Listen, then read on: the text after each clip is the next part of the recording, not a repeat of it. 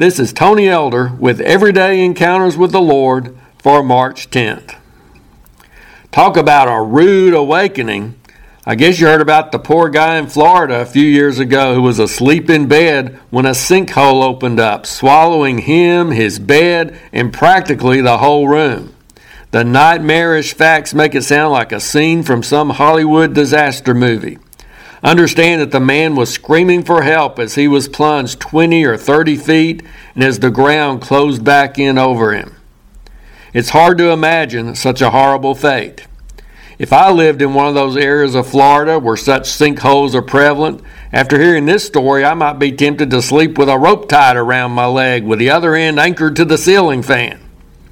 This incident reminds me of a time when God used similar means to bring judgment on a group of Israelites. Now, let me be clear. I have no reason to believe this tragic event in Florida had anything to do with God's wrath being poured out on this particular man who died in such an awful manner. Some such events are simply natural disasters that adversely affect the godly and the ungodly alike. But the biblical incident to which I referred took place during the time of Moses. A group of men from the tribe of Levi rose up in rebellion against Moses and Aaron.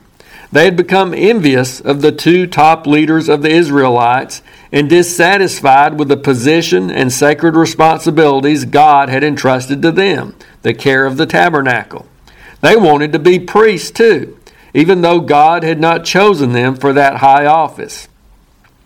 Well, this account ends up with God's judgment falling on that group in a unique way. The earth opened and swallowed them up along with their families and possessions. The Bible says in Numbers 1633, they and all those with them went alive into the pit. The earth closed over them, and they perished from among the assembly. This incident should serve as a reminder to all of us not to take lightly the position God has put us in and the responsibilities for which He has equipped us. It's tempting to enviously look at others who are gifted differently from us and wish we could be like them.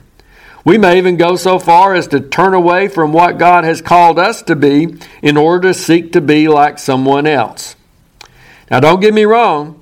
We need to be open to new avenues God may open up for us as we go through life. And some of those will stretch us and get us out of our comfort zones. But let's not seek greener pastures simply because we're discontented with who we are, how God has made us, and with the gifts He's given us. Let's not try to become something we're not and something that God doesn't intend for us to be. For example, I enjoy music and I admire those who inspire others with their singing. But anyone who has ever heard me sing will agree that it would be ridiculous for me to try to become a soloist.